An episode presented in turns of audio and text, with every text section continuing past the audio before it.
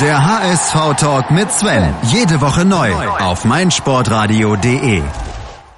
Hallo, moin und herzlich willkommen zum HSV-Talk auf meinsportradio.de. Mein Name ist Sven GZ auf Twitter oder Sven Schulze im Real Life. Und ich möchte heute mal anders anfangen als sonst. Ich fange mal mit einer Beichte an.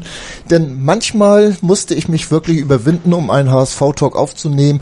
Heute Morgen, wir schreiben Sonntag, 11 Uhr, beste Dopa-Zeit, hab ich so richtig Bock. Und komischerweise haben noch ein paar andere Bock, über den HSV zu reden. Und auf meine Frage, ob wir denn irgendwas aufnehmen wollen, haben sofort 3 Leute Ja gesagt. Hier sind die 3. Es hat endlich mal wieder geklappt, dass mein Kollege von der Klönstuf da ist. Christian Maas, Christian 1887. Oh, die Zahl sollte ich eigentlich kennen. Teufel, ist aber trotzdem da. Hallo Christian, bist du's? Ja, ich bin's, moin. Matthias Mays, @yellowled, ohne Zahl zum Glück, ist auch da. Moin Matthias. Moin, Prost Kaffee. Ja, genau. Und Tanja Hufschmidt, ihr kennt sie, @fschmidt77, das habe ich beim letzten Mal vergessen. Hallo Tanja. Moin. Ja, Schalke, 3-2 geschlagen. Lass uns doch einmal ganz kurz drüber reden, wie dieses Spiel überhaupt zustande gekommen ist oder mit welchen Erwartungen wir an dieses Spiel herangegangen sind. Tanja, wir standen nebeneinander wie immer auf der Nord in 26a und haben schon vor dem Spiel eigentlich überlegt, was man jetzt als Abgesang machen könnte. Und nun ist es doch noch ein bisschen früh dafür. Ich weiß nicht, ob es jetzt so viel zu früh war, aber ja. Ich habe tatsächlich dran geglaubt, dass wir Schalke besiegen können, weil Schalke im Abstiegskampf liegt uns. Funktioniert jedes Jahr wieder. Ja, ein Running Gag könnte man sagen und auch immer schön gerne genommen, weil ja auch die Schalker immer mit so viel Freude nach Hamburg kommen. Egal. Christian, bei dir ähnlich, hattest du noch irgendwelche Hoffnungen oder sonst was oder bist du auch schon lange in der zweiten Liga gedanklich angekommen? So halb angekommen. Also mit dem Klassenerhalt habe ich abgeschlossen. Auch nach diesem Spiel muss ich sagen, es ist eine Freude, in den letzten 3 Spielen dem HSV Fußball spielen zu sehen, was wir, glaube ich, die letzten Jahre ja gar nicht gesehen haben. Und gestern war natürlich der Höhepunkt.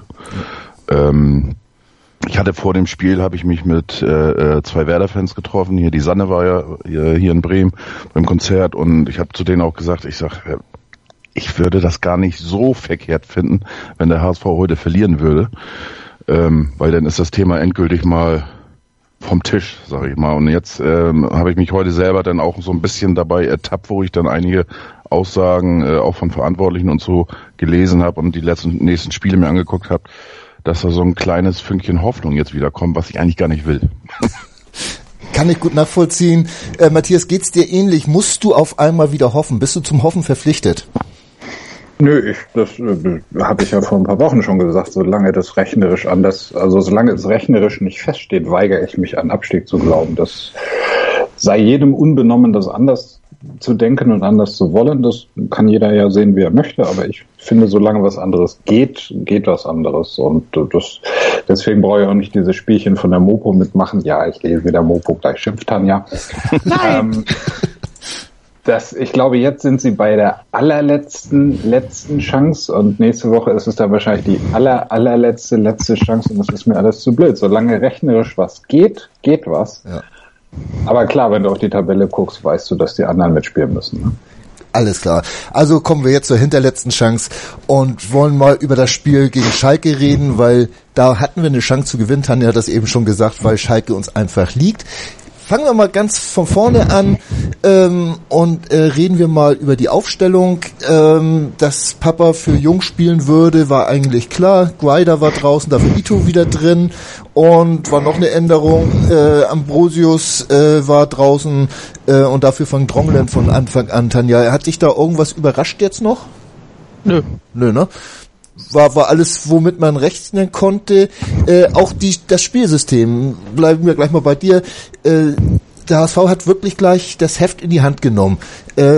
Auch in irgendeiner Art und Weise jetzt überraschend oder hat man sich da schon dran gewöhnt? Naja, unter Titz haben sie das ja jedes Mal gemacht. Also die erste Halbzeit bei Titz war immer ziemlich gut und auch immer volle Pulle nach vorne und dann musste man mal gucken, wie das in der zweiten Halbzeit weitergeht.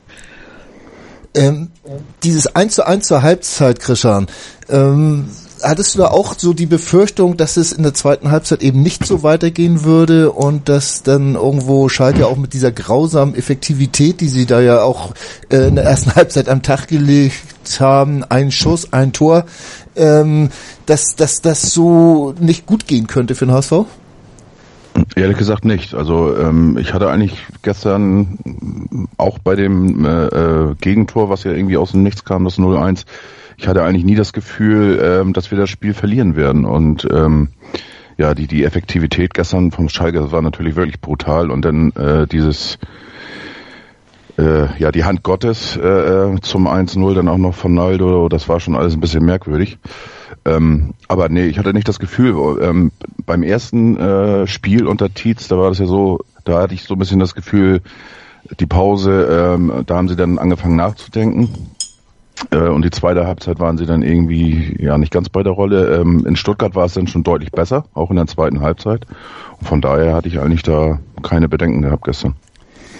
Die Hand Naldos, Matthias. Also ich muss ganz ehrlich sagen, im Stadion war das absolut nicht zu sehen und ich war überrascht, als ich irgendwann gelesen habe, dass auf Twitter so, gucken wir ja zwischendurch mal rein, dass das Ding nicht regulär gewesen sein sollte. Ich habe es mir jetzt ein paar Mal angeguckt und war doch relativ entsetzt, dass man das hat durchgewunken. Auf dem Platz und auch in Köln. Geht's dir da ähnlich? Ja... Was dann ja auch relativ schnell kam, ist diese Geschichte, dass man Naldo immer als besonderen Ehrenmann darstellt und man kann ihm vielleicht sogar glauben, dass er versucht haben will, die Hand da aus dem Weg zu ziehen, aber für mich sieht das so aus, als ob er sich selber gegen die Hand köpft oder irgendwie sowas. Also das ist schon... Keine Ahnung, die haben auch wieder während des Spiels erklärt, warum das gar kein Fall für den Videoschiedsrichter ist. Und ganz ehrlich, mir ist diese ganze Videoschiedsrichterei inzwischen so blöd, dass sie machen, was sie wollen. Also es bleibt ja dabei, Abseits ist, wenn der Schiedsrichter pfeift, Tor ist, wenn der Schiedsrichter pfeift. Also den Schiedsrichter würde ich auch aus der Verantwortung rausnehmen. Ich glaube, da sind wir uns relativ einig, weil ja. So im ersten Moment war das klar. Absolut nicht zu sehen. Ne? Das muss man ganz klar sagen. Aber wenn man so einen Videoschiedsrichter hat, Tanja, ich will das jetzt auch gar nicht so in die Länge ziehen, das ganze Thema, weil es ja zum Glück auch nicht spielentscheidend war.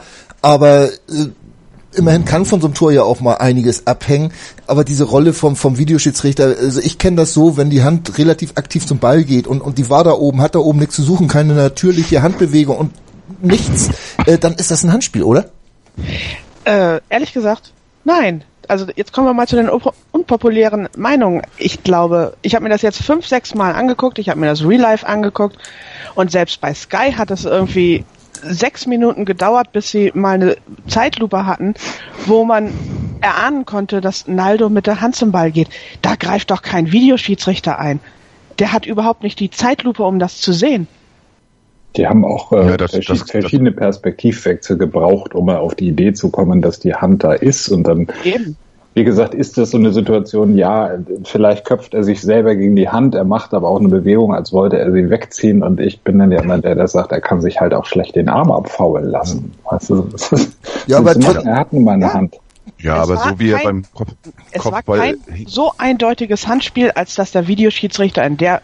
Szene ja, hätte das ist genau der Punkt. Der Videoschiedsrichter, der es vielleicht hätte anhand irgendwelcher Bilder sehen können, wird sozusagen gar nicht ausgelöst. Das ist der Teil, wo wir uns immer noch mit schwer tun, glaube ich, zu begreifen, wann der Videoschiedsrichter überhaupt eingreifen soll. Und das war keine Szene für den Videoschiedsrichter. Das sehe ich aber komplett anders, weil er hat ja dementsprechend genau die gleichen Voraussetzungen und auch dementsprechend Zeitlupen und verschiedene Perspektiven. Und so wie er da hingegangen ist, da habe ich mich gleich sofort gewundert, also die Hand sah ein bisschen komisch aus und habe mich gewundert, dass da gar nicht mehr weiter geguckt worden ist. Na, er hatte die Hand war direkt beim Kopf, also das sah schon ein bisschen merkwürdig aus und habe ich gleich zu mir selber gesagt, Hand, und kam auch kein Widerspruch. Mit dir selber hast du das so ausdiskutiert. Genau, ja. Und weiß ich nicht, also wenn die nicht die Möglichkeit haben, dass ich meine, selbst wenn du 6 Perspektiven da dir kurz anschaust, das sind vielleicht 30 Sekunden oder wie auch immer. Wenn sie die Möglichkeit nicht haben, dann brauchen wir den Videoschiedsrichter nicht. Das ist noch eine ganz andere Diskussion. Das unterschreibe ich sofort, dass wir den nicht brauchen. Aber der Punkt ist, im Moment haben wir ihn. Er muss ausgelöst werden. Also es muss eine Situation kommen, die sagt, jetzt kommt der Videoschiedsrichter. Und das war keine solche Situation. Und deswegen ist die ganze Diskussion, ob der Videoschiedsrichter das hätte sehen müssen, aus meiner Sicht leider, weil ich den Videoschiedsrichter für Schwachsinn halte, an der Stelle wüst. Matthias, aber ist das nicht so, dass jedes Tor automatisch untersucht wird vom Videoassistenten? Ja, aber selbst dann, du hast da keine eindeutige Fehlentscheidung gesehen. Gut. Das ist, also, dass jedes Tor automatisch an den Videoschiedsrichter geht, habe ich so nicht verstanden. Doch, das ist tatsächlich so. Jedes Tor und jede Elfmeterszene, glaube ich, wird automatisch untersucht, weil dann ja das Spiel unterbrochen ist oder, ne, und dann wird das automatisch untersucht. Ja, ich meine, und die Aussage von Markus Merck wohl, die gestern in der Halbzeitpause kam, ich hab's in der Pause, dann gucke ich immer nicht, aber hat ja wohl gesagt, der Videoschiedsrichter hat nicht eingegriffen, weil das hätte zu lange gedauert. Ich meine, wenn ich sowas höre, dann ja, komm, es ist Markus Merck. Können wir dessen Aussagen einfach bitte rausstreichen? Ja, okay. Also ich habe die Zusammenfassung von anderen Spielen gesehen, wo auch gestern relativ lange unterbrochen war, um dann solche Szenen aufzulösen. Ich glaube, wenn wir sagen, dass der Videoschiedsrichter nach wie vor nicht zur Klärung von Fußballspielen beiträgt, dann sind wir auf dem richtigen Weg. Und im Spiel, da sind wir uns alle, glaube ich, einig, war das einfach nicht zu sehen.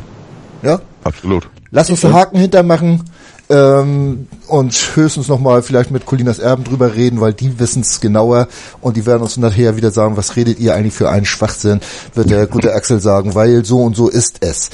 Gut, kommen wir zum etwas erfreulicheren Einwürfe. Seit ein Dickmeyer die Bälle nicht mehr sauber macht, kann man aus Einwürfen sogar Tore erzielen. Matthias, wie geht denn sowas, sag mal, dass da ein paar Schalker zur Salzsäule erstarren und ein Kostic der Einzige ist, der so eine Situation erfasst. Wie hast du das wahrgenommen, die Szene? Überraschend. Also erstmal sind wir natürlich solche Einwürfe nicht von Douglas Santos gewöhnt und dann sind wir nicht gewöhnt, dass ausgerechnet Schalke so gar nicht verteidigt. Weil eigentlich dachte ich immer, wenn die was können, dann doch verteidigen, aber scheint nicht. Und wenn, dann Kostic, sagt Tanja immer. Das ist so, obwohl da haben sich gestern dann auch noch andere gefunden. Also das ist natürlich ein Eumeltor, das ist ganz klar. Nicht großartig herausgespielt. Der Ball ditcht im 5-Meter-Raum auf. Also wir würden unsere Abwehr vierteilen, wenn die sich sowas erlauben würden. Fährmann, also hätte Pollersbeck gestern so ausgesehen wie Fährmann in nicht nur der Szene, dann vielleicht auch irgendwie heute nochmal über den Torwart diskutiert, aber das Geilste fand ich die Aussage von Titz nach dem Spiel. Habt ihr das mitbekommen? Wo er hat sich ja bedankt auch an das Trainerteam und an seine Co-Trainer, die solche Einwürfe auch einstudiert hätten. Ja, Peters Santos, das muss ich schon grinsen, ja. Peters hat das abends im Sportstudio auch extra nochmal, ne, als er nach Titz gefragt wurde, direkt gesagt, ja, und aber auch so eine Ösal und Matthias Kreuzer heißt er, glaube ich. Kreuzer, ja. Also das ist ein Team, eine Teamleistung und das wird bei jeder Gelegenheit betont, also da ist schon auch was dran. Was mir auch gestern das erste Mal im Stadion dann aufgefallen ist, irgendwie, man guckt dann ja immer mal wieder zur Auswechselbank und da tigerte einer die ganze Zeit immer in der Box da rum und auf und ab und war am Tun und Machen. Das war nicht Christian Titz, sondern das war Sona Üsal. Das fand ich sehr faszinierend. Das habe ich so von einem Co-Trainer noch nicht erlebt. So eine Laufleistung hatte er während seiner aktiven Laufbahn nicht, meinst du? Ja, genau. Wir holen einmal kurz Luft und zerreißen dann den nächsten in eben dieser nach einem kurzen Break. Die Baseball-Bundesliga live auf meinsportradio.de. Tim Collins von EuroBaseballTV.com kommentiert die Heimspiele der Hard Disciples live. Thomas with a bouncer up the middle into center field, base hit. Steinlein coming around third. He is safe. He got under the tag. Baseball live auf meinsportradio.de. Im Web und in der App. Das meinsportradio.de Bundesliga-Tippspiel. Tippe die Spiele der Fußball-Bundesliga und gewinne. Nach Saisonende winkt ein Jahresabo von Elf Freunde oder No Sports. Und jeden Spieltag hast du die Chance auf das aktuelle Heft von Elf Freunde und No Sports. Plus ein Überraschungsgoodie. Das Bundesliga-Tippspiel auf meinsportradio.de. Mach jetzt mit. Alle Infos und Teilnahmebedingungen findest du auf meinsportradio.de/Tippspiel. Heute ist Sonntag, der 8.4.2018, ein historisches Datum, weil zum ersten Mal nehme ich auf einem Sonntag einen HSV-Talk auf. Ja, moin zusammen. Hier ist Sven Schulze mit Matthias Mays, mit Christian Maas und Tanja Hufschmidt und wir sprechen natürlich über Schalke, wollen euch aber auch heute noch die Chance geben, bis 0 Uhr oder besser gesagt 23:59 könnt ihr noch eins der tollen Bücher von Tobias Escher gewinnen. MSR-Strategen ist der Hashtag, unter dem ihr dieses gleichnamige Buch gewinnen könnt. Das heißt aber die Zeit der Strategen. Sorry. So, wir sind bei HSV gegen Schalke. Strategie ist da ein gutes Stichwort. Wir haben eben schon über die Trainerleistung gesprochen, dass sogar Einwürfe einstudiert wird. Bislang war man ja immer der Meinung, dass das bei Ecken nicht der Fall wäre. Tanja, du hast gestern gesagt, ich muss dich mal wieder zitieren, dass du sogar mit der ein oder anderen kurzen Ecke leben konntest. Ja, das war auch richtig. In dem Augenblick, die kurzen Ecken wurden ja nicht irgendwie nach hinten gespielt zu Holtby, der dann wieder auf Hand spielt und Hand steht im Abseits, sondern es waren wirklich kontrollierte Pässe in den 16-Meter-Raum auf Ito und dann wurde weitergespielt. Was logisch ist gegen Schalke, wenn da ein Naldo hinten drin steht, da kommt selbst ein Papadopoulos mit Anlauf nicht gegen an im Kopfball. Also da musst du nicht einen Ball hoch reinschiffen, der ist dann gleich weg. Zumal, wenn dein Hoch rein meistens auf Kniehöhe schon endet, ne? Das sowieso.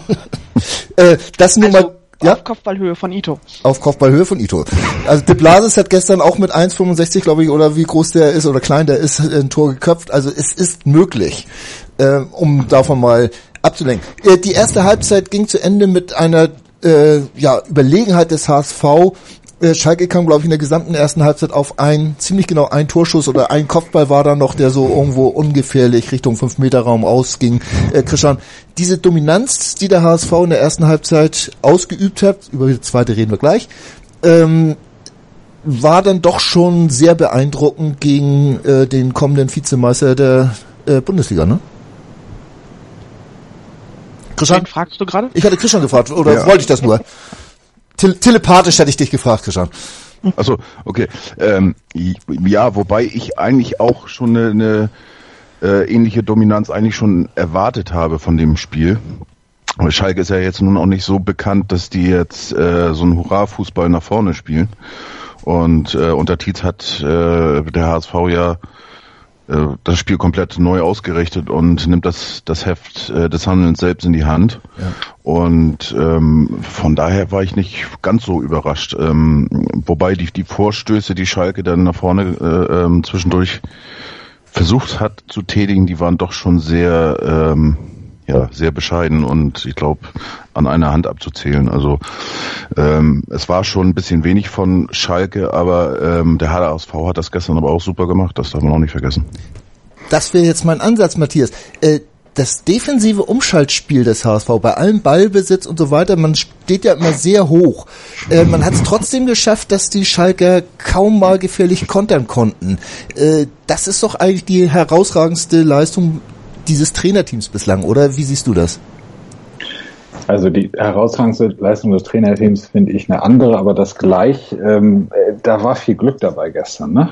Da waren schon auch so ein paar, du hast gemerkt, dass Van Drongelen und Papadopoulos nicht ganz so damit klarkamen, wie zum Beispiel Jung und Van Drongelen oder Jung und Ambrosius. Also ich hatte das Gefühl, dass da war so ein Rückpass von Van Drongelen, da habe ich mich selbst dabei ertappt, wo ich noch dachte, so, was spielt der davon? Und dann war Pollersbeck da.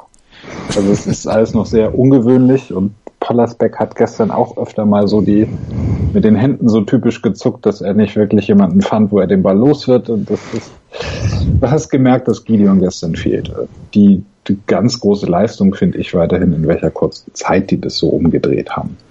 Bei einer Mannschaft, von der ja wirklich schon auch Leute, die Ahnung haben, gesagt haben, die können halt einfach kein Fußball spielen.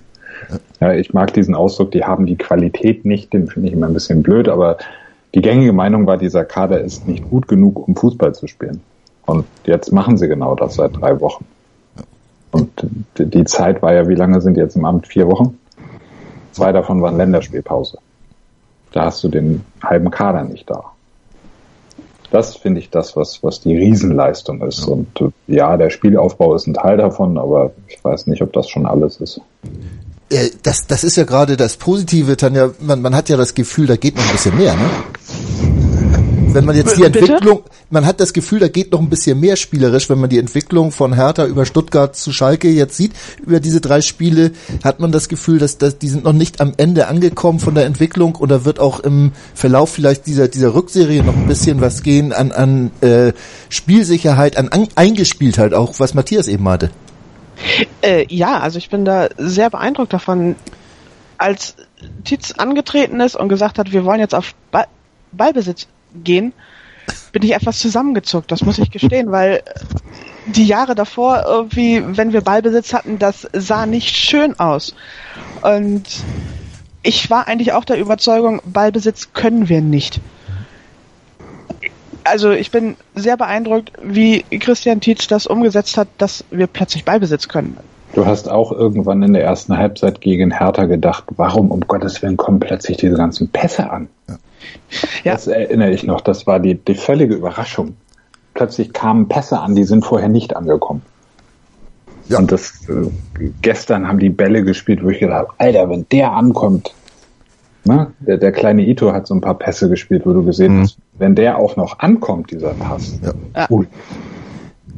Und da waren ja auch noch, man hat häufig, du hast es gerade gesagt, Ito, Waldschmidt, so waren so ein paar Abstimmungsprobleme noch, aber wir sind trotzdem auf eine Passstatistik von 79,46 über das gesamte Spiel gekommen, Prozent natürlich. Christian, diese schnelle Umstellung dieses Spielsystems hat natürlich damit zu tun, dass Titz sich ein paar Leute von unten mit hochgenommen hat, obwohl vor allen Dingen war es ja Steinmann, der ja eine zentrale Rolle spielt. Ein Holtby passt dann natürlich genau rein in dieses System als Irrwisch auf der 8, weil wir jetzt nur noch mit einer 6 spielen nominell. Aber trotzdem war ja nun absolut nicht damit zu rechnen, dass wir mit dem ersten Versuch auf Ballbesitz zu spielen seit Thorsten Fink da irgendwo so schnell in Anführungsstrichen Erfolg haben würden. Nein, absolut nicht. Ich war auch ein Gegner davon eigentlich, oder habe es nicht ganz so positiv gesehen, dass jetzt Christian Titz das Amt übernommen hat. Das hatte aber jetzt nichts mit der Personalie oder mit dem Trainer Titz zu tun, sondern ich hatte so ein bisschen die Befürchtung, dass die U21 darunter leiden wird. Und ich habe eher die Gefahr gesehen, dass wir Christian Titz jetzt auch noch verbrennen. Und einen sehr guten Trainer, der sehr gute Arbeit geleistet hat die letzten Jahre, 2 Jahre beim HSV, dass wir den praktisch auch noch kaputt kriegen. Weil kaputt gemacht haben wir ja einige Trainer in den letzten Jahren. Und das war so meine Befürchtung. Und ich hatte das nie auf dem Zettel und konnte das nie glauben, dass solche Leistung möglich ist, wie jetzt die letzten 3 Spielen. Und ihr habt das ja eben auch schon gesagt. Also wenn das Zusammenspiel nach vorne noch ein bisschen besser klappt, ja, dann wird's unheimlich. Ja, genau. Dann wird's echt unheimlich. Das Sky is the limit. Jetzt schon unheimlich. Wir hatten ja vorhin schon mal ein klein wenig diskutiert hier, wo du im Stadion das Gefühl hattest bei Aaron Hunt, dass er ein bisschen zu zögerlich ist oder den Abschluss nicht richtig gesucht hat. Wie gesagt, das habe ich etwas anders gesehen. Er hat nicht so die Risikopässe gespielt, wie es Ito gemacht hat, weil Ito hat sehr häufig auch, ich glaube in der ersten Halbzeit war das noch ein bisschen extremer, Pässe einfach nach vorne in die Mitte gespielt und da war keiner, der fehlte und ja. Wer hätte denn da sein müssen? Ja, entweder Aaron Hunt oder Waldschmidt, ne? Die haben sich ja so ein bisschen abgewechselt. Ja, ich ne? Und ja, aber solche Risikopässe, die gehe ich von aus, dass die Christian Titz auch fordert.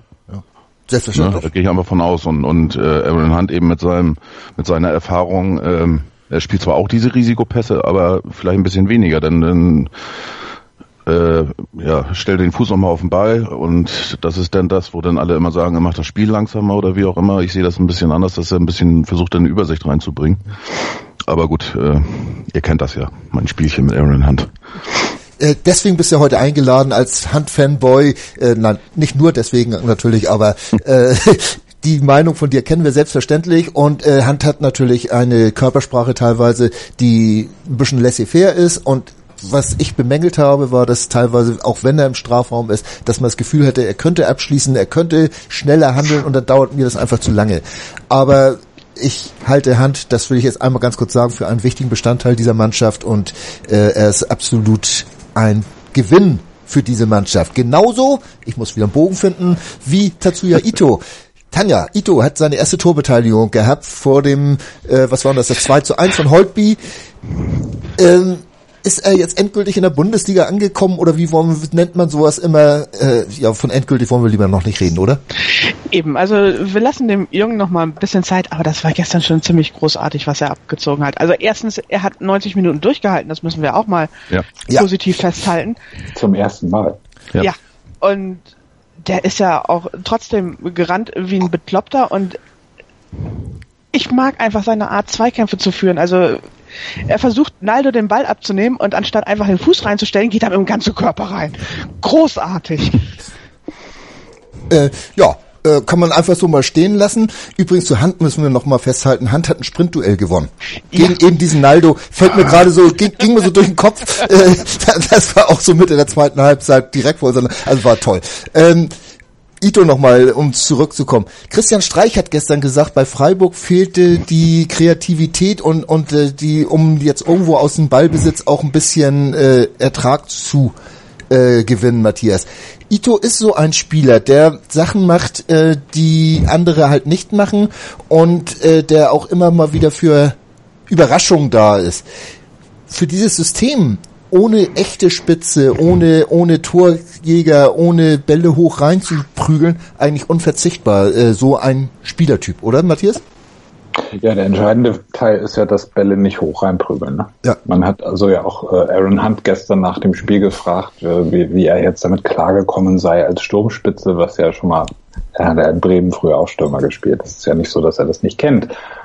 Und er hat gesagt, und du hast den Unterton wirklich gehört, das war ein kleiner Burn, dass er gesagt hat, ja jetzt, wenn wir Fußball spielen, kann ich das natürlich auch spielen.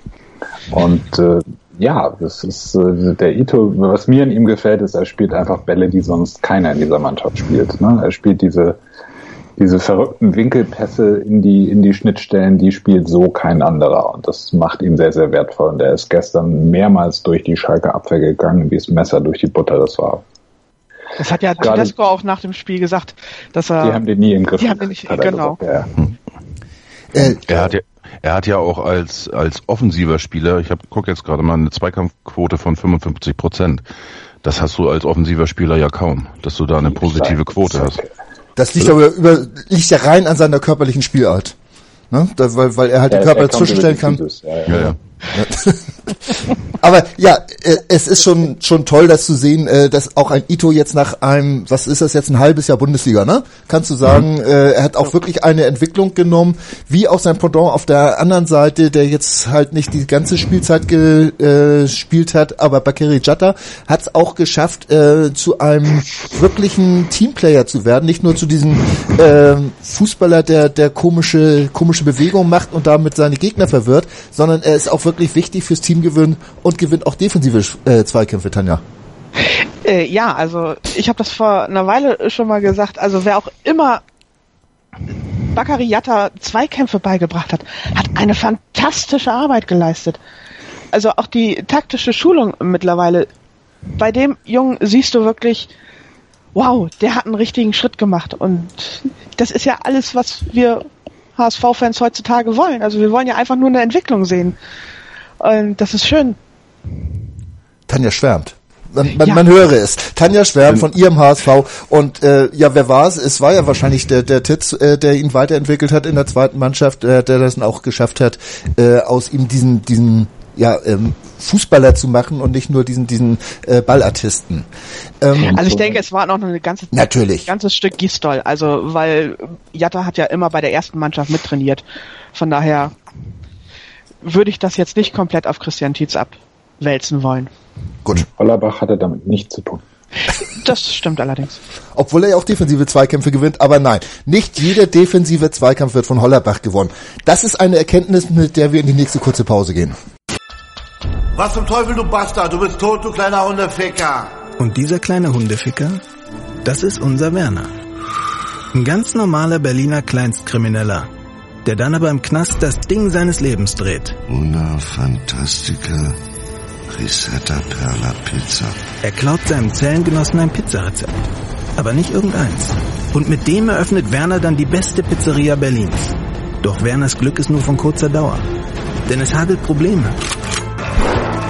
Werners Pizzaparadies. Erstmals großes Kino- und Podcast-Format. Mit fetter Starbesetzung.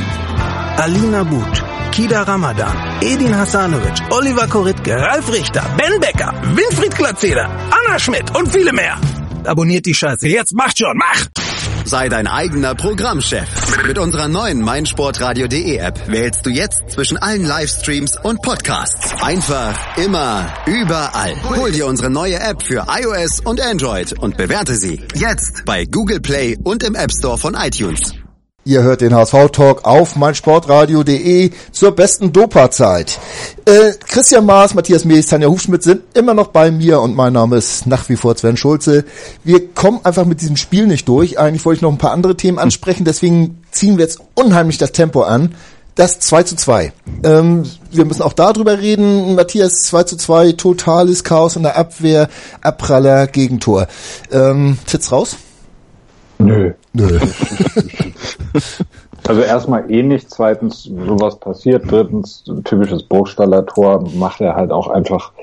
Ich bin ja bis heute der Überzeugung, dass 3/4 der Bundesliga Sportdirektoren sich schon anhören haben müssen, warum die den nicht geholt haben. Also der ist einfach gut, das ist seine Szene und deswegen macht er den da und klar rennen die sich da so ein bisschen gegenseitig in den Haufen, aber Abstimmungsgeschichte, das gehört zu den Dingen, die sich jetzt entwickeln werden, fertig, aus, Ende. Widersprüche höre ich nicht von den anderen Anwesenden, deswegen möchte ich dieses Gegentor auch gar nicht so viel weiter thematisieren. Im Gegenteil, es ging aber auch danach weiter. Ist gut, dann nach dem 2:2 hatte auch Schalke noch 1-2 Möglichkeiten im Konter. Einmal diesen Heber von Goretzka und dann auch so 1-2 Szenen, die dann nicht zum Abschluss gekommen sind. Aber letztlich hat es der HSV geschafft, auch ist wieder zurückgekommen, hat auch diesen 2:2 geschluckt und hat weiter nach vorne gespielt, Christian. Das muss man gerade in der Situation, in der sich der Verein oder die Mannschaft befindet, doch ganz schön hoch anrechnen, oder?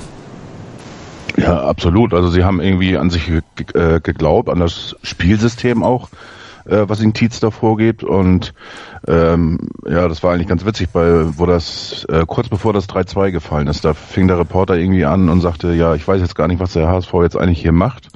Ist das jetzt hier eine Verschnaufpause vor dem großen letzten Druck, bevor der letzte Druck kommt oder wie auch immer, und ein paar Sekunden später... Und in dem Augenblick schreit er Tor. Welttor hat er geschrieben. Ja. Welttor. Nein, das war, ich hab direkt nach dem Tor habe ich erstmal hier mit bei Sky zurückgespult. Das geht ja Gott sei Dank. Habe mich davor gesetzt, habe das dann mit dem Handy gefilmt, die Szene. Und nach dem Spiel habe ich mir das Tor und wie das gefallen ist und den Jubel und so weiter. Ich habe es mir bestimmt bis heute 50, 60 Mal angeguckt. Also das war schon ganz geil und vor allen Dingen nicht nur das Tor, auch wo sie dann mit den Kameras ins Publikum geschwenkt haben, wo dann die eine Frau, da kullerten die Tränen und der Jubel, und das war wie so ein Befreiungsschlag auch für die Fans, die das endlich mal wieder erleben durften, dass der HSV dann auch mal in Führung geht und dann wahrscheinlich das Spiel dann auch gewinnt. Dass er in Führung geht, hatten sie davor ja auch schon erlebt. Ja. Aber nicht so kurz vor Schluss. Ja, aber nicht so, ne? Das war ja schon wirklich jetzt, ich glaube, 7 Minuten noch zu spielen, plus 4 Minuten Nachspielzeit, wo auch immer die jetzt wieder herkam. Aber gut, klar, geführt haben wir schon. Ja. Aber das war jetzt das erste Spiel unter Titz, wo wir in Rückstand geraten sind, ne? Zwei Sachen. Ja, vielleicht sollten wir das jetzt immer so handhaben. Zwei Sachen von Christians Statement jetzt. Einmal, Matthias, als der Reporter sagte, dass der HSV so ein bisschen verschnaufen würde, Immerhin haben sie 123,2 Kilometer abgeschnauft und das sind über 5,5 Kilometer mehr als der Gegner.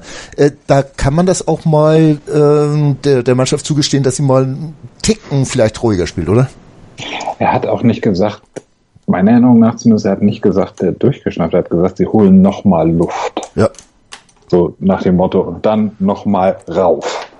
Und andererseits war das Überraschende an diesem Handtor ja auch, also ging mir zumindest so, dass ich dachte, er guckt jetzt, wen er anspielt. Ja, genau. Und dann, ne, ich hatte das Gefühl, er sucht eine Anspielstation und dann haut der alte Mann dieses Ding aus dem Fußgelenk raus, ohne Ansatz, ohne alles. Das kennen wir ja von ihm auch nicht, dass er einfach mal aus 27 Metern abzieht. Das ist es, ne? Es ist doch, also es ist ja eine alte Fußballweisheit, ne? Wenn du nicht weißt, wohin mit dem Ball, dann hau dich doch einfach mal aufs Tor. Gerade war wenn das du nicht sogar von Rehagel? Ich bin gerade im Überlegen. Ich weiß es nicht, so alt bin ich nicht. Rehagel kenne ich nicht. Genau. Egal.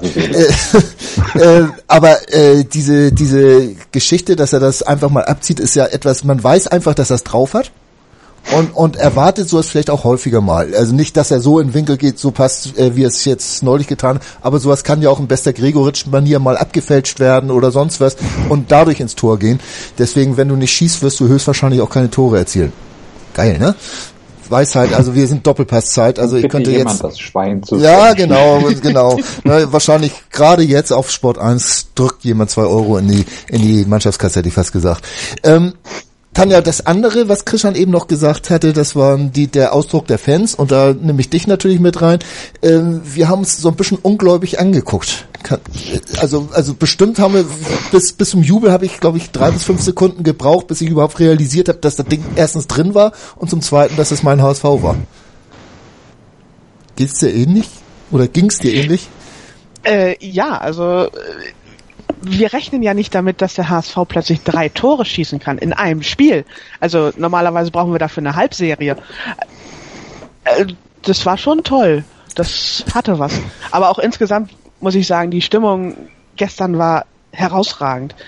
Der Capo hat das zum Beispiel ziemlich gut gemacht, fand ich, dass er häufig das ganze Stadion mitgenommen hat und steht auf für den HSV.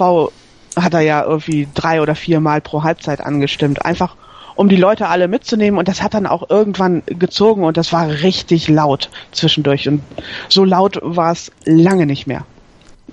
Und das natürlich auch vollkommen zu Recht, weil das ja auch vom Spiel, also es war ein Interagieren mit dem Spielfeld, muss man ganz ehrlich sagen.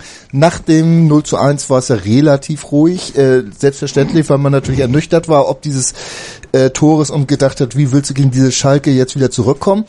Aber als der HSV dann weitergemacht hatte, dann wurde auch sofort wieder supported und zum Glück hat es ja auch nicht übermäßig lange mit dem Ausgleich gedauert. Fazit von diesem Spiel war eigentlich, Matthias, wenn ich meins nehmen darf, es hat richtig Spaß gemacht. Ja, das ja eh, also gestern auch geschrieben, ich kam, glaube ich, gestern euphorisch rüber auf Twitter, das ging aber nicht darum, dass wir jetzt nach, glaube ich, 15 Spielen das erste Mal wieder gewonnen haben, das ging nicht um Platz 17, das ging nicht um die allerletzte. Nee, das ging einfach darum, 90 Minuten Fußball zu gucken, und zwar HSV-Fußball, und Spaß zu haben, durchgehend Spaß zu haben. Das ist das, wofür wir Christian Titz danken müssen. Nicht dafür, dass wir noch Chancen haben und letzte Strohhalme, sondern einfach, dass das wieder Spaß macht, denen beim Fußballspielen zuzugucken. Ja. Auch Christian, ist ja auch dieses ganze Drumherum, wir sind ja alle relativ geehrt, also jetzt in unserer Runde, nicht alle, aber und haben gesagt, so wenn wir dann absteigen sollen, den haben wir auch hätten wir diesen Abstieg auch ganz bestimmt verdient, aufgrund dieser ganzen letzten Jahre und so weiter, da darf sich bei uns keiner mehr beschweren.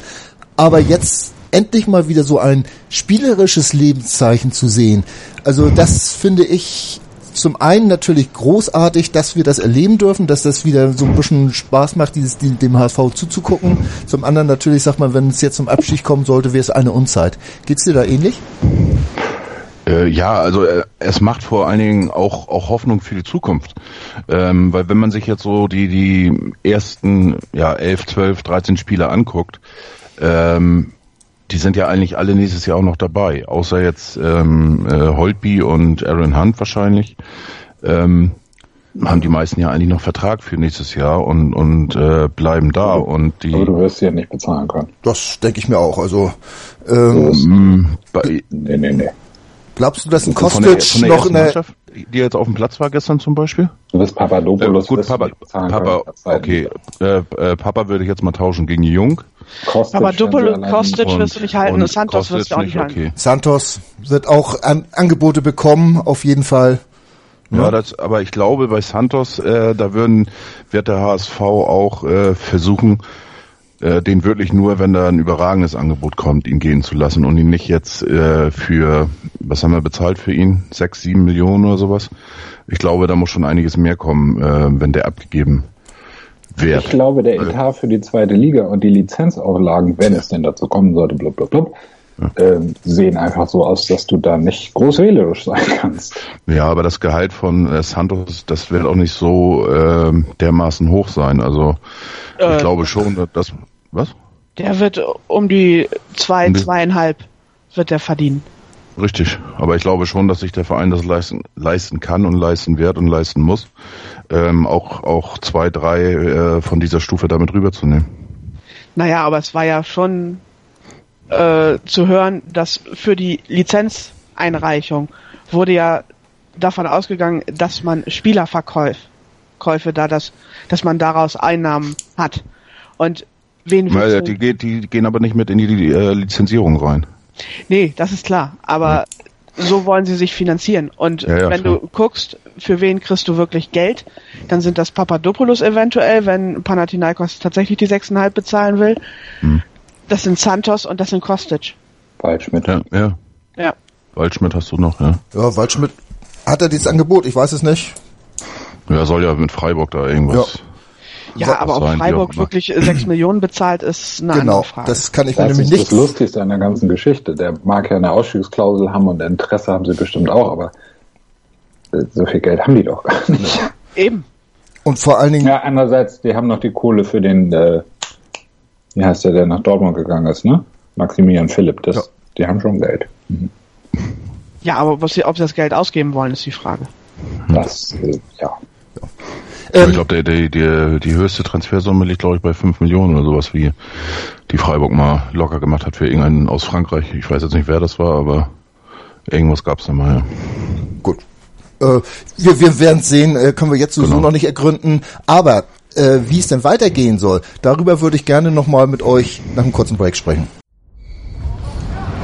Der dritte internationale Berlin Cup im Goalball auf meinsportradio.de.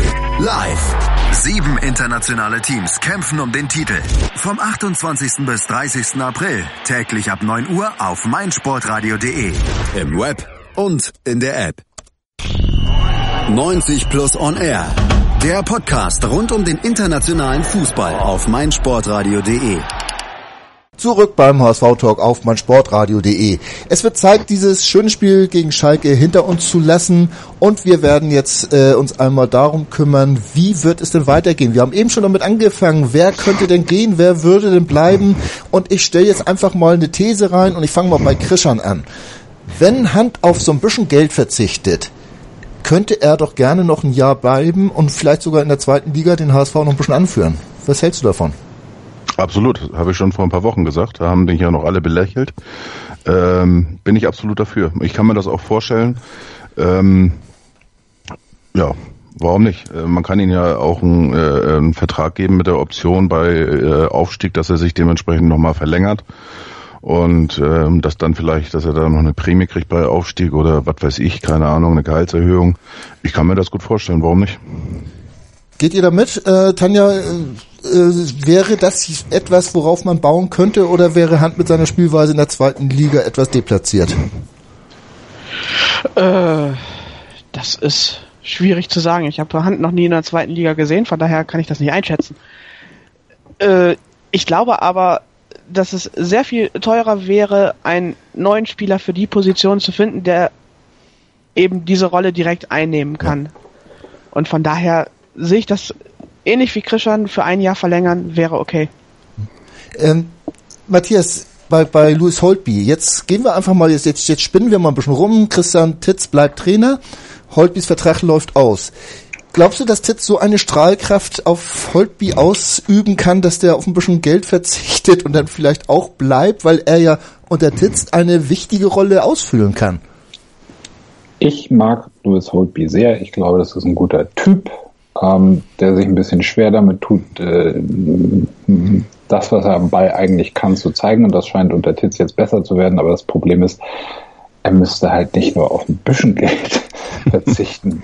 Also der mehr als 50% muss. Ja. Der verdient richtig Asche. Und der ist natürlich durch diese letzten Spiele jetzt auch nicht uninteressanter geworden. Im Gegenteil. Ja, auf der anderen Seite muss man sich natürlich bei Holtby die Frage stellen, würde der einen Verein finden, der ihm annähernd so viel Geld zahlt wie im HSV? Ja. Ja, aber wir haben es ja auch beim Adler mitbekommen, der dann auch auf Geld verzichten sollte, der ja auch ein recht geerdeter Mensch ist, der dann aber gesagt hat, okay, das ist nicht meins, auf Geld zu verzichten, ne? Beim Verein. Tanja hat Angebote aus der 2. englischen Liga. Ja.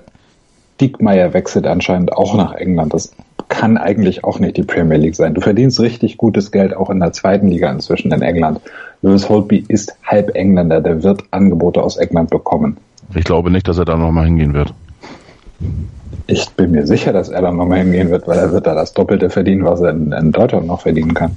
Hier kretsche ich jetzt einfach mal dazwischen und sage, das ist jetzt wirklich endgültig Kaffeesatzleserei. Ich habe sie angestoßen mit diesen Thesen, die ich aufgestellt habe, wollte damit aber nur darauf hinaus, dass man ja auch die Möglichkeit hat, Leute, deren Verträge jetzt auslaufen, vielleicht auch eine Perspektive zu geben, beim HSV zu bleiben. Und das könnte auch vielleicht sogar für die Spieler nicht ganz uninteressant sein, wenn sie sich denn dementsprechend positionieren wollen. Oder Hauptsache, es wird nicht mit Chiplock verlängert. Also ich glaube, diese Gefahr, die sehe ich momentan nicht so sehr. Schiplock ist natürlich jemand, den man jetzt getrost abschreiben kann. Was viel interessanter ist, was aus einem Bobby Wood wird, der wieder nicht im Kader war. Christian, der sehr viel Geld gekostet hat und noch mehr, oder nicht so viel Geld gekostet hat, aber sehr viel Geld jetzt verdient. Diese 3 Millionen, die jetzt kolportiert sind, wird man den jetzt entsprechend los? Wird er überhaupt noch Angebote kriegen? Potenzial hat er eigentlich, aber auch mit seinen Verletzungsgeschichten und so weiter. Wie siehst du diese Personalie? Christian. Entschuldigung. Genau. Ja gut, dann nehme ich mal den Ball auf vom Kollegen und sag England. Ne? Einspruch, ich glaube, also ja, wahrscheinlich schon, aber der wird zum Beispiel, glaube ich, nicht so tolle Angebote kriegen, weil sein kaputtes Knie jetzt inzwischen schon echt, das weiß jetzt inzwischen jeder, dass das Knie nicht hält. Ja. Hm. Vielleicht ja, Amerika? Schwierig. MSL? Ja. Dafür ist er noch zu jung, oder? Ja, aber da schießt er ja auch in der Nationalelf seine Tore, ne? Deswegen auch wenn das letzte jetzt ein Elfmeter war, aber warum nicht? Wird man sehen, aber auf jeden Fall ist das ja eine dieser Personalien, für die man eigentlich gedacht hatte vor der Saison, wenn man absteigt, da kriegt man nochmal ein bisschen Geld für. Sieht momentan nicht ganz so aus. Was mich aber sehr viel mehr umtreibt, und darüber möchte ich jetzt gerne diese vordergründigen Personalentscheidungen mal ausblenden, Tanja, wird der HSV denn diesen Weg überhaupt weitergehen wollen mit Christian Titz, mit Bernhard Peters, die diese beiden ja wirklich stark vorantreiben, oder wird es doch wieder so kommen, wir werden uns einen Sportchef von JWD holen und der bringt dann einen Trainer, ein Spielsystem und irgendwas mit, vielleicht noch 37 Spieler, Wie schätzt du die Lage ein? Hat der HSV gelernt? Ich hoffe es. Also, wir reden ja seit, ich weiß nicht wie vielen Jahren, von Umbruch und wir freuen uns, wenn ein neuer Trainer dann ankommt und hier und da mal was bewegt. Ich habe aber in diesen ganzen 4-5 Jahren keinen Trainer erlebt, der so viel umgeworfen hat und so keine Rücksicht auf Namen genommen hat wie Christian Titz. Und das gefällt mir richtig gut. Matthias, dich möchte ich auch nochmal mit einer deiner vielen Aussagen konfrontieren. Du hast einfach getwittert, die beste Verpflichtung von Didi Beiersdorfer ist Bernhard Peters. Ja, mit Abstand sogar, glaube ich, war da vorne. Was bitte? Mit Abstand hast du, glaube ich, sogar noch gesagt. Ja, und heute Morgen habe ich gleich Futter gekriegt. Das sei ja auch nicht so schwer, wenn man das dann in Vergleich setzen würde zu Salon Berami und Alen Halilovic. Aber ja, klar. Es hat Tanja, glaube ich, gesagt, als wir das letzte Mal bei dir hier waren, das ist der Einzige in dem Laden, der mit Plan arbeitet. Und dann lass den doch bitte arbeiten. Und da stehe ich hinter. Das ist für mich auch das schlagende Argument für Christian Titz. Denn Christian Titz ist ja jetzt nicht der große Wunderheiler, sondern er ist ein Ergebnis der Nachwuchsarbeit, denn die Nachwuchsarbeit ist ja nicht nur Spieler, es ist auch Trainer.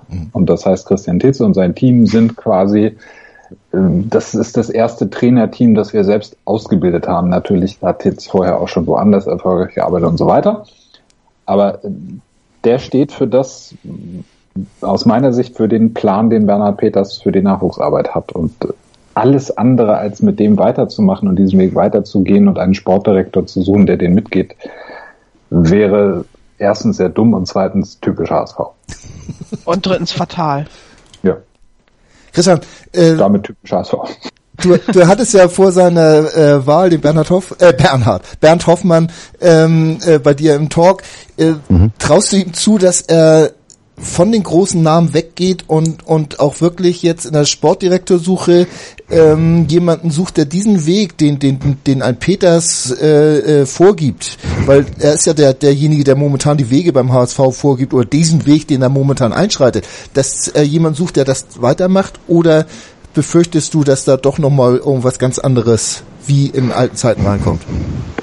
Also ich weiß auch gar nicht, wo diese ich bezeichne das schon fast als Meer herkommt, dass Bernd Hoffmann nach Namen geht oder nur große Namen verpflichten will. Er sagte immer, er will die besten Leute für den HSV haben. Und von daher bin ich auch davon überzeugt, dass er sich er entscheidet sich ja auch nicht alleine. Natürlich ist er jetzt Aufsichtsratsvorsitzender und gibt dementsprechend tritt sehr dominant auf. Aber alleine entscheiden kann er das ja auch eben nicht. Deswegen, ich gehe davon aus, die werden das Beste für den Verein finden. Und wenn Tietz jetzt die nächsten 5 Spiele auch noch überzeugt, damit meine ich jetzt nicht, dass er jetzt alle gewinnen muss oder alle Spiele dominieren muss oder wie auch immer. Bloß wenn man sein Handzeichen weiter erkennt in den nächsten Spielen, dann führt kein Weg an Tietz vorbei. Und wie gesagt, das mit den großen Namen, und das halte ich einfach für ein Märchen. Vielleicht aus der Vergangenheit immer noch, wo er Berg geholt hat und der Schuss nach hinten losgeht. Obwohl damals hat halb Europa den HSV beneidet. Also hast du gerade Rüd van Nistelrooy gesagt? Fast. Darf ich noch mal ganz kurz einen Einwurf machen? Aber gerne doch. Entwicklung unter Christian Tietz. Ja. Das ist mir gestern bei Papadopoulos aufgefallen. Der hat mich ja fürchterlich genervt mit seiner ständigen Grätscherei. Und wo dann am eine doch. Eine? Eine habe ich gesehen. Eine ins Leere, Gott sei Dank. Eine war dabei, aber er hat wirklich versucht, es spielerisch zu lösen, sich einfach in den Ball zu stellen, so dass er dann den Ball weiter verarbeiten kann. Er ist nicht mehr einfach unmotiviert reingegrätscht und da hat das Ding ins Aus gemacht. Das hat einmal Van Drongelen gemacht, den hätte ich da am liebsten eins hinter die Ohren gegeben, aber... Und hoffentlich hat er schon einen Tisch beim Griechen in Pinneberg. Jo. Jetzt geht's einmal die Woche zum Griechen, meinetwegen. Was essen die da? Ich hab den Griechen gegoogelt, da wird jeder Mist mit Käse überbacken. Das sind Profisportler. Was bestellen die da? Die dürfen noch nix. Ja. Gyros rot-weiß oder ich weiß es nicht. Ist ja auch vollkommen egal. Lass uns noch mal ganz kurz beim Sportchef bleiben. Ich weiß nicht, ich komme momentan zeitlich nicht so viel dazu zu lesen und mich auf jedes wilde Gerücht zu stürzen. Da kommen welche. Kann mir einmal jemand erzählen, wer jetzt momentan die Pool-Position hat, beim HSV Sportdirektor zu werden? Christian, ich fange mal bei dir an. Ich weiß, dass du sehr viel liest. Ich lese viel, aber da in diesem Zusammenhang liest man eigentlich relativ wenig. Es meines Wissens nach stehen immer noch die Gerüchte ziemlich weit oben, wobei ich auch nicht weiß, ob das... wie viel Wahrheit dran ist, aber als Sportdirektor wohl von Holstein Kiel, den ich weiß den Namen gar nicht, entfällt mir jetzt, und als Vorstandsvorsitzenden von Nürnberg, diesen Metz heißt er, glaube ich. Mays? Also, Mays? Matthias Mays? Hm? Mays? Nee, Mays. Achso, ich, ne? Ich dachte gerade, du meintest jetzt Matthias, dass der Vorstandsvorsitzender werden würde. Der ja, warum nicht? Kriegt ja auch momentan in Bayern rum, ja. Also insofern. Ja, aber was anderes habe ich jetzt auch nicht gelesen. Und, ja. Und ich denke mal, dass von Leverkusen, der gehandelt worden ist, der wird raus sein, das glaube ich nicht. Und also ich kann mir auch gut vorstellen, dass da nachher zwei Namen kommen, die vielleicht noch gar keiner auf dem Zettel hat. Ralf Becker heißt der übrigens von Holstein Kiel. Becker heißt er. Ja. Matthias, brauchen wir einen Sportdirektor? Würde das nicht langen, dass wir einen Peters als Direktor Sport haben? Nein. Das hört man dann gerne mal wieder, dass man sagt, dann lass das doch einfach den Peters machen. Ja. Und das ist natürlich, oder dann sagst du, wir haben doch Spors, aber das sind andere Zuständigkeiten. Ne? Ja. Spors deswegen ist, frage ich so, das ja. So ich das verstehe, ist Spors klassisch Kaderplaner, so wie es Mislintat war bei Dortmund. Und das geht mehr so ins Scouting. Das ist aber nicht der Typ, der irgendwie, was sonst noch irgendwie in den Zuständigkeit eines klassischen Direktor-Profi. Wie ist das so? Direktor-Profi-Sport? Sportdirektor? Scheißegal. Manager. Sagen wir Manager. Was Peters, ja damals hieß das Manager, was Peters macht, ist ja mehr so tatsächlich ein Nachwuchsbereich, Nachwuchsleistungszentrum, Trainerausbildung und das ist für mich auch nicht Direktor. Ich glaube, der hat auch nicht die Ambition, Direktor Profifußball zu werden. Ich glaube auch, dass das für Peters überhaupt nicht so der Anspruch ist, dass er jetzt mit Beratern am Tisch sitzt und mit denen um 50 Euro Gehalt im Monat rangelt. Also ich glaube, da hat er überhaupt keinen Bock drauf. Also deswegen stelle ich die Frage, um das mal ganz klarzustellen, Peters wäre wahrscheinlich nicht der richtige Mann für diese Aufgabe, gerade diese Vertragsausarbeiterei und so weiter. Und vor allen Dingen möchte ich ihn auch nicht gerne als denjenigen verlieren, der irgendwo den Takt im Nachwuchsbereich und auch diese Schnittstelle vielleicht offen hält für den Nachwuchsbereich in den Profibereich. Ich glaube, da ist er wesentlich wichtiger. Sind wir, glaube ich, alle einer Meinung, oder? Ja, absolut, ja. Also werden wir noch einen Sportdirektor brauchen, der halt uns diese Arbeit abnimmt oder der denen diese Arbeit abnimmt. Aber dieser Sportdirektor, Christian, der muss doch bald mal da sein, weil so allmählich sollte man doch mal anfangen, Kontakte zu irgendwelchen Spielern und so weiter aufzunehmen für die nächste Saison. Sie wird ja kommen, egal in welcher Liga. Jein. Es kann ja, wenn wir jetzt mal den Weg jetzt mal nach Kiel wieder gehen, den kurzen zu Becker, die kämpfen ja noch drum, mindestens Dritter zu werden. Mhm. Und das heißt, die werden jetzt auch einen Teufel tun und jetzt irgendwie die Baustelle aufzureißen und das kann ja auch ein anderer sein. Das muss nicht Becker sein. Das kann auch ein anderer Sportdirektor sein, der jetzt irgendwo noch einen Vertrag hat und wo es auch noch um irgendwas geht. Also weiß ich nicht. Und wenn man das so alles hört, ist es ja auch so, dass der Spors den Kader mitplant. Peters ist ja auch damit bei der Kaderplanung und der Spors führt auch erste, in Anführungsstrichen, Vertragsgespräche. Das habe ich irgendwo mal gelesen. Also beim Interview mit Spors. Mhm. Ne? Also da klappert das dann schon mal mit ab und so weiter. Ich denke mal schon, dass sie das da dementsprechend vernünftig vorbereiten.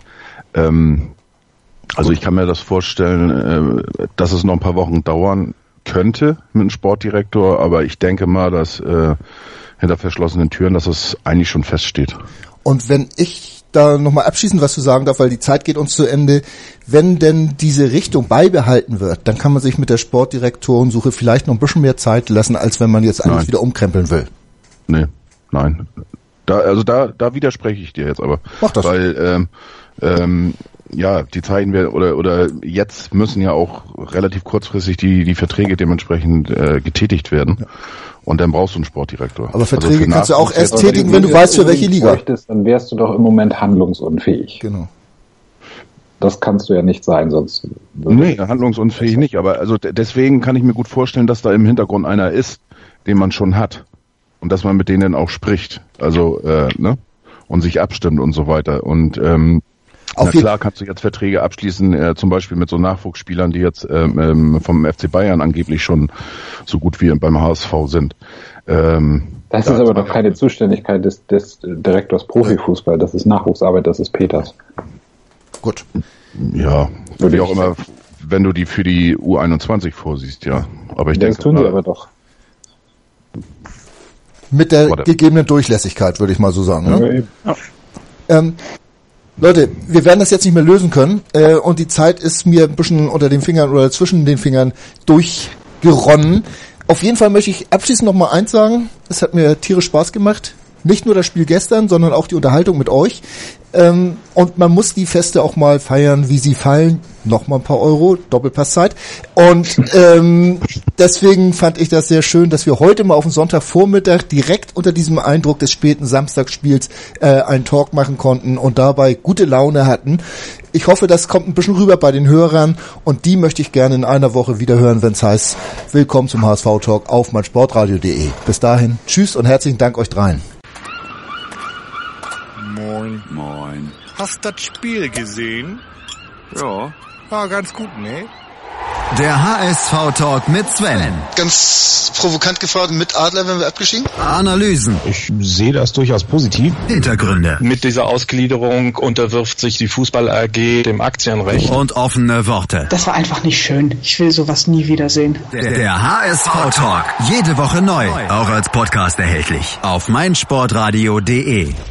Ich habe mich natürlich schockverliebt, weil die war wirklich ganz, ganz klein. So begann die Mensch-Hund-Beziehung zwischen Christina und Tierschutzhund Frieda.